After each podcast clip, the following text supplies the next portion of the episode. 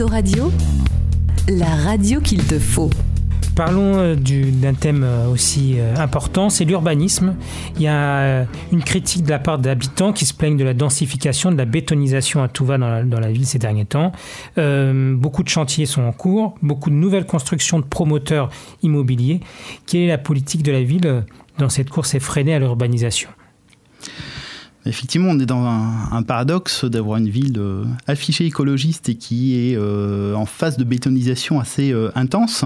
alors, qu'on soit clair sur un point, c'est vrai que d'un point de vue énergétique, on a intérêt à avoir une certaine densité en ville si on veut cesser l'étalement urbain, si on veut cesser de détruire des terres agricoles, de euh, détruire de la biodiversité en détruisant des habitats, euh, donc faut arrêter avec les grandes surfaces commerciales euh, à l'extérieur, des projets, euh, je pense à Europa City dans le Triangle de Gonesse, et j'en profite pour saluer les arcueillers qui sont impliqués dans la lutte contre ce projet délirant, car je sais qu'il y en a qui, qui sont allés se battre jusqu'à Gonesse pour éviter ce, projet assez fou.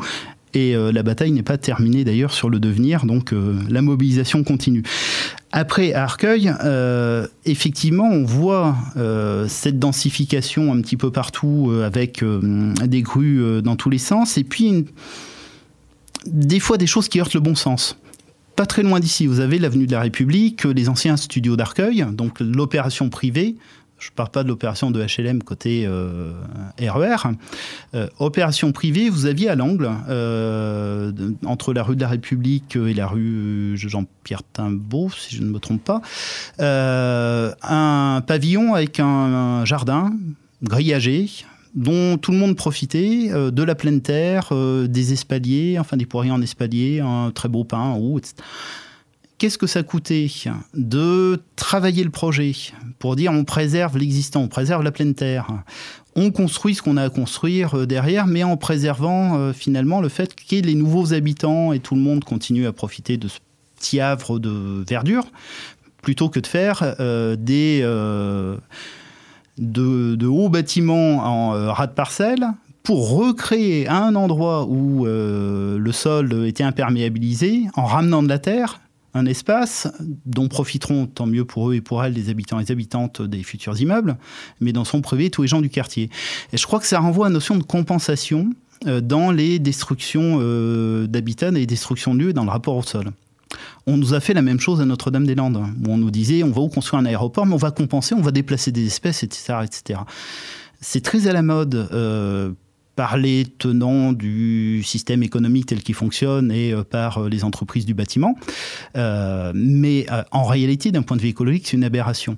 Donc on est vraiment pour la sanctuarisation des espaces, parce qu'il y a de vrais gros enjeux par rapport au sol, y compris la biodiversité en ville, qu'on essaie de sanctuariser et qu'on se donne les moyens juridiques dans le PLU de sanctuariser les espaces de pleine terre qu'on cesse d'accepter ces logiques dites de compensation euh, et euh, qu'on garde une ville à taille humaine et une ville qui respire. Euh, on a besoin effectivement de logements, mais il faut que ce soit des logements vivables dans une ville vivable. Donc on a aussi besoin d'une végétalisation suffisante des espaces. Et il ne suffit pas, même si c'est très bien, de végétaliser des toitures. Ceci dit, euh, la végétalisation des toitures et euh, du jardin partagé sur toiture, euh, on est tout à fait pour. Hmm. autre chose sur ces aspects d'urbanisme, attention aux matériaux qu'on utilise. On nous promet beaucoup de bâtiments très écologiques et du point de vue des performances énergétiques qui sont certainement très bien, utilisant énormément de verre et de béton. Euh, ce sont euh, des ressources, des matériaux qui ont beaucoup d'énergie grise, comme on dit. Il faut beaucoup d'énergie pour les produire. Le ciment, c'est l'un des secteurs, les cimenteries, euh, l'un des secteurs qui produit le plus de gaz à effet de serre parmi les secteurs industriels. on a une pénurie de sable. Ça paraît aberrant. On croit que c'était une ressource inépuisable. On a une vraie pénurie mondiale de sable qui pointe. le verre consomme aussi beaucoup d'énergie. Il faut qu'on travaille. Il y a eu une campagne menée récemment par la France Insoumise du côté de Paris dans le 15e avec tout un secteur d'artisans, de formateurs euh, dans le domaine du bâtiment sur les alternatives en termes de matériaux. On fait des choses très très étonnantes euh, avec des matériaux euh, écologiquement beaucoup plus responsables. Hmm. Alors on a dépassé déjà la demi-heure pour cette première partie. assez rapidement, est-ce que vous pouvez nous dire ce que vous proposez pour l'ancien centre de santé, le centre Maï Pulitzer? Pour l'instant, nous avons préféré ne pas euh, coller une étiquette dessus.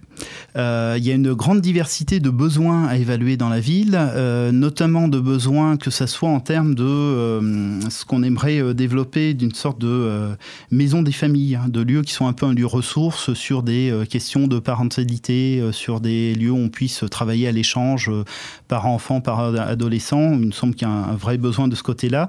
Il y a des besoins au niveau associatif de lieux ressources et notamment dans la perspective d'avoir, euh, ça fera peut-être le lien avec le pacte pour la transition, des, euh, un lieu dans lequel puissent se retrouver euh, toutes celles et tous ceux qui vont travailler avec les futurs élus à bien mesurer si les engagements sont pris, à s'organiser collectivement, à échanger pour construire des solutions locales dans un certain nombre de domaines. Donc pour nous, pour l'instant, la question est plutôt ouverte. Euh, il nous semble que ça peut faire euh, l'objet d'un, en tout cas, d'une discussion aussi euh, transparente que possible en tout cas, l'emplacement incite à avoir peut-être quelque chose dans laquelle les, jeunes, les enfants trouvent leur famille, leur place, pardon. Pour ça que je pensais famille il y a un instant. c'est vrai qu'il y a une sorte d'écrin autour de ce bâtiment, qui a ses propres contraintes techniques. ce serait dommage de ne pas faire en sorte que le plus grand nombre, d'une certaine manière, puisse, euh, puisse en profiter.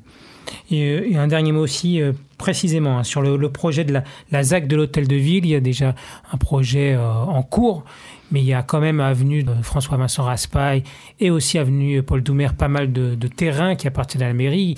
Avez-vous un projet? Est-ce que vous, êtes, vous remettriez en cause ce qui est en train de se faire?